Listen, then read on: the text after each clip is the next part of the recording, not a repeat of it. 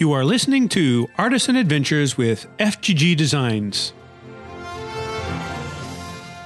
Join us on our journey as we explore the different worlds of wood carving, ring making, knife making, photography, pyrography, leathercraft, crochet, and paper art.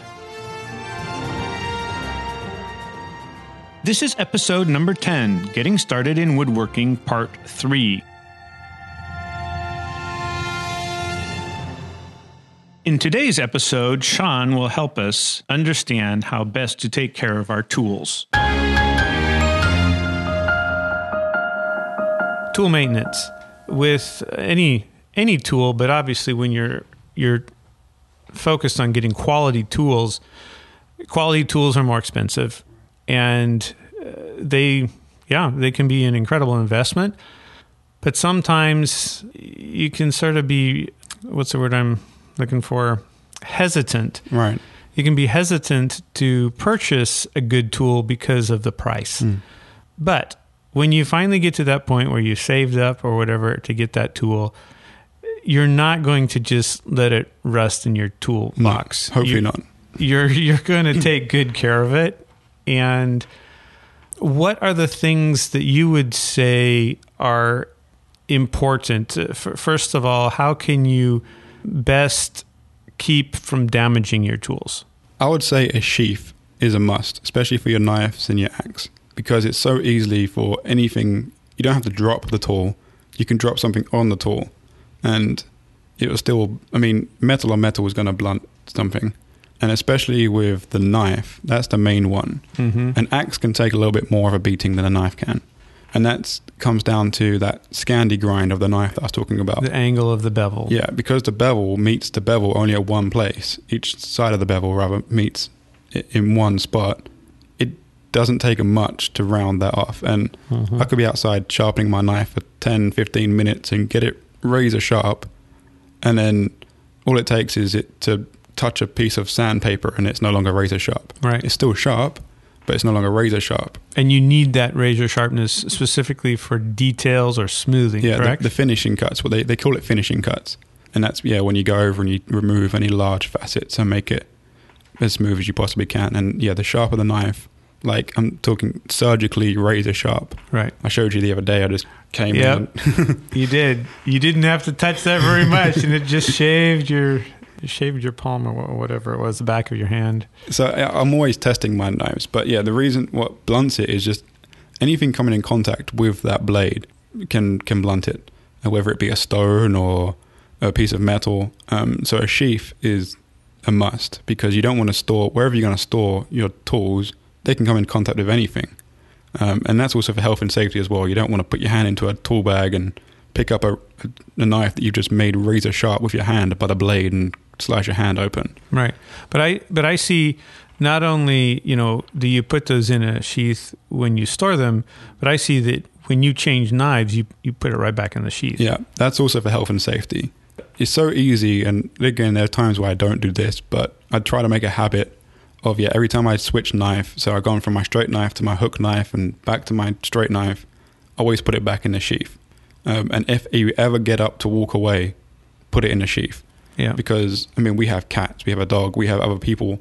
All it takes is for one person to walk out and oh, what's this? And don't know what it is and pick it up, or the cat jumps up onto where you're working And it knocks it off the, the Yeah. workbench or whatever. it knocks it off and it hits the floor. And I mean, at that point, you could really damage your tools right. because this is you were working out uh, on the concrete yeah. in the back. I'm in the backyard with concrete, and if my knife fell on the floor, not only would it blunt it, but it could chip it. There could be a nick out of it, and I mean, especially as the the Mora, if you look at a picture of it, it goes to a very fine point at the top as well. It's like curves up, and where the, the tip is, it's very fine. Right. If that lands at an angle, you could snap that tip off as well.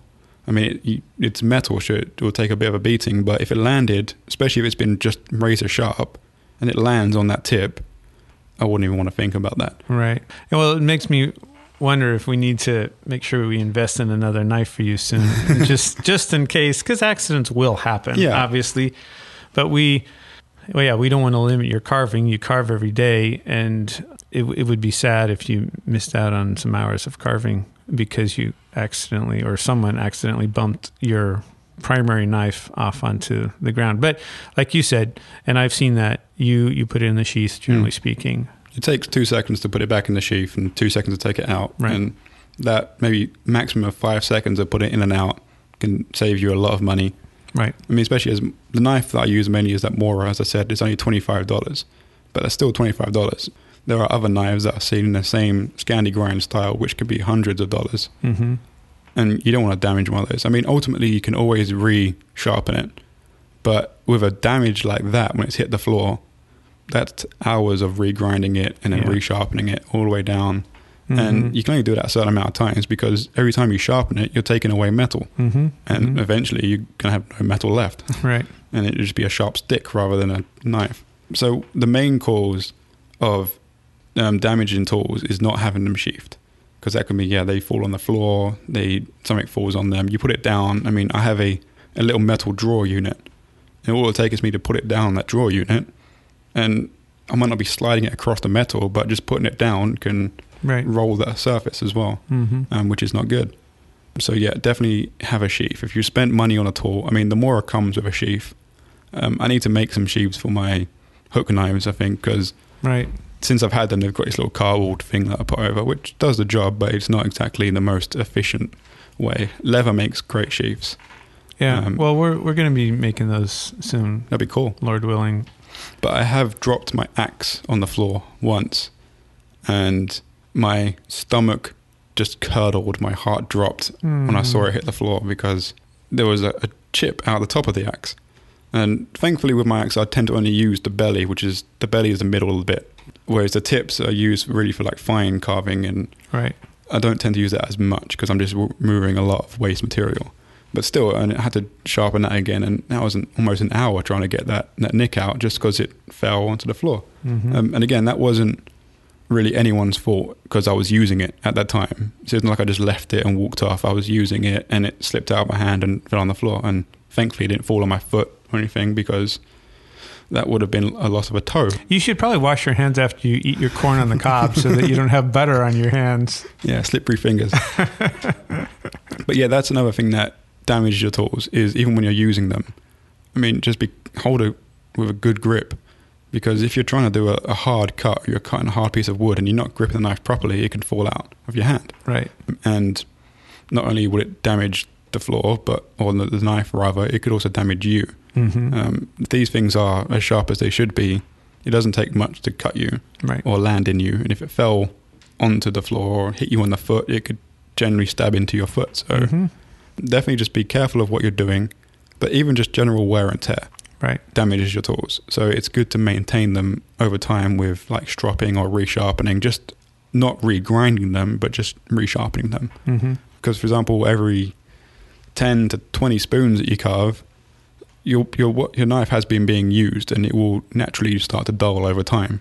Especially if you have to carve through a knot in a piece of wood, they can really, really damage your tool. Right. Um, but obviously, you have to go through them. You can't go around them unless you Mhm. want to include that in your spoon somehow. mm-hmm. So I'd say stropping is a good way to maintain your tools, and we're going to get into that in a minute. But just things to avoid is yeah, leaving your tool unattended without a sheath, or even just overnight if you have kids around or anything, just put it away, put it somewhere that no one can just get to it. Right. Because even someone who's curious just picks it up and looks at it, and they can drop it. And so just be mindful of where your tools are. Make sure they're sheathed, and just yeah, just know that even using them will slowly dull them. So don't just leave it too long before you then try to correct that. Because the duller it gets, the harder it's going to be to sharpen it. Right. So, Well, that brings us to our second point in this segment uh, sharpening. yep. It's really important to uh, keep your knives sharp. Yep. And the more often you do that, the, the better your, the process of cutting is going to be. Yep. Uh, the, the, the, The, more safer it'll be as well. the safer and uh, the higher the quality end product. Yeah. I mean, it sounds strange to say that the sharper the knife, the safer it is, but a dull knife might not be able to cut wood, but it can still cut you. Mm-hmm. Whereas a sharp knife can cut wood and cut you still, obviously, but I don't know where I'm going with this. but a sharp knife has is more predictable. A blunt knife can just flick out of the wood or if you go in at a wrong angle, yeah, it would just it un, acts unpredictable and it can slide out and slice you. Well, and and if it were to slice you, a sharp knife has a cleaner cut, Right. And cleaner cuts will generally heal uh, more rapidly. Yeah, um, but yeah, like I said, with a, a sharper knife, there's more control. You haven't got to push as hard, you know, because it, it should just glide through the wood. You you know when your knife is sharp is when you haven't got to put so much effort behind every cut. It just slices the wood rather than chops into it. Mm-hmm. So it's yeah, it's predictable. You know where it's going. It's controlled, and it's just a lot easier on your hands. You know, your wrists don't hurt. If you've been carving and by the end of the day your wrists are hurting, either means you've been carving too much or your knife is sharp. Right. It could also be that you have very, very hard wood. There are woods out there that are extremely hard to carve, and even with a knife, knife, a knife, a nice knife sharp. No, a knife and a nice sharp knife. there we go. I got there. even with a nice sharp knife, you can still struggle to cut through some of these hardwoods, and they tend to be when they're dry as well. So that's Mhm. why I also recommend carving while it's wet. When the wood, they call it green. When it's green wood, means fresh. Um, if you look at it, I mean the, the wood itself actually has almost a, a greeny hue to it from the sap. Mm-hmm. You carve that while it's fresh. It's a lot easier on your hands, and then you let that dry. And then once that's completely dry, you can then go over with finer cuts to remove the rougher edges from the, the initial carving stage. But that will also help maintain your tools, is because if you're carving everything while it's dry, the wood's harder, and it's obviously going to be a lot harder on your knife as well. Mm-hmm. But yeah, so sharpening is very important. And I actually sharpen every day. I just spend five minutes in the morning just quickly going over my knives and just Mhm. touching them up from the day before. Because I found that once I was doing it once a week or every once a couple of weeks, I was spending longer than it would be if I just spent five minutes every morning. Right. Because, I mean, I carve every day for eight, nine hours a day. Mm-hmm. So my knife is getting a lot of action. Right. I sharpen my axe less than my knives because generally it's a different grind, so it can Mhm. handle a lot more. It's made in a way to withstand more more pressure and force. Yeah, but my knives because they're so delicate, I just with the actually the sharpening kit that you have. Mm-hmm. Um, I don't know if you you know the name of that one. I should. it slips my mind for a moment. It's it, it's a it's a great sharpening device though, and I just used the the smoothest stone on there with a little bit of oil and just go over and maybe do sixty strokes one side, sixty strokes the other side, and just do that, and then do thirty strokes one side, thirty strokes the other side, then fifteen strokes, and then eight strokes, and then four strokes, two strokes, all the way down. And with sharpening, basically what you're doing is you're just removing the metal from the blade and removing it all the way down to the tip. And what you would do is you would actually create what they call a burr on the other side of the, the metal, and that's what you want. It's basically like a little lip on the other side, and that's caused by basically yeah, sand um, sharpening down the the metal to the finest point, so that it's pushed the the metal from that side onto the other side. So then you know that side is flush, and then you go and do the other thing on the other side, and working down to smaller passes either side of the knife Mm-hmm. to remove that burr completely. And then what you're left with is just a completely straight bevel that ends at each other. And that's Mhm. when it's razor sharp. And I just, it doesn't take long once you, it takes a while to practice it. In sharpening in itself is a craft. Right. It's an art in itself to get it. It took me ages to learn to sharpen. And I admit there were knives that I would sharpen and then they were actually blunter after I'd sharpened them than they were before. Because I was just, you know, you have to get the angle right. And it takes a lot of patience, but it's definitely a a must when you're carving with a knife. Because I mean, I'd heard people say loads of times that oh, you must make sure you sharpen your knives, and I never really liked sharpening, so I was like, oh yeah, okay, well maybe next week I'll sharpen my knife. But once you have a sharp knife, you realize, whoa, this is this is what it's supposed to be like. It makes a world of dif- difference. Oh, it does definitely. So again, it might take even a couple of weeks to learn how to sharpen, and you may even actually break a knife in the process. I mean, some people. Uh, thankfully, I never actually ruined my knife, and they're always salvageable. But some people can go in at such a wrong angle that they're completely ruin the bevel, and they have to get it completely reground, and Right. and sometimes it's cheaper just to buy another knife. But it's definitely a needed thing to happen. Um, I mean, you can always go on YouTube and type in sharpening knife um, and find out how they sharpen it. But I'll definitely recommend looking up the sharpening how to sharpen a Mora knife because again, it's a different grind. It's got that Scandi grind as opposed to a secondary bevel. You don't want to put a secondary bevel on your Scandi grind knife because Right. you've just ruined that knife. But you, by ruined, you can still regrind it yourself and just go back to a coarser stone and make sure you get that flat bevel. But yeah, I, I recommend doing it once you've got a sharp knife. Just a few passes either side in the morning, just before you start carving, or if you want to do it the night once you finish carving, do it so it's ready for the morning. Just once a day, just a few on the the smoothest grit possible. Again, we use this sharpening device, which is great. Yeah, the, the KME sharpener. that's the one. You can find it at kmesharp.com. Great, great guy. When I purchased it, I was really impressed with his customer service. I had some questions and was playing around with trying to sharpen some uh, smaller, thinner knives. And he sent me some extra heads to, to work with clamps uh, or jaws, I guess you would call them. But it's great because you can um, mount your knife and then you can flip it over and get the same angle on both sides, which is a, a help. Right. Of course, you could do use a regular table stone and things like that, which obviously, again, any any type of sharpening takes time to learn how to do. Mm. Um, a lot of time a lot of time and patience, as I said, a lot of patience. and patience. But for for somebody who's just getting into it, it's a professional tool Mm. and is very uh, works very well, and it has a number of different stones that you can use in succession to uh, literally get it down to a mirror mirror finish. Yeah, I mean, I can see myself with my knives when I'm finished with them. And they're literally, it's great. But for a cheaper approach, because yeah, you, if you again you're just starting out and you want to know if you enjoy this, you can genuinely use sandpaper to sharpen your knives. Mm-hmm. Recommended is wet dry sandpaper, and I mean, you'd probably want to start at around maybe 800 grit and work up to a thousand, then 1200, and then maybe up to 2000 Mm-hmm. um, and then you can go into stropping from there. But what people do is they just have a nice flat piece of maybe two by four, and they wrap the sandpaper around, and then they just use that as their sharpening stone.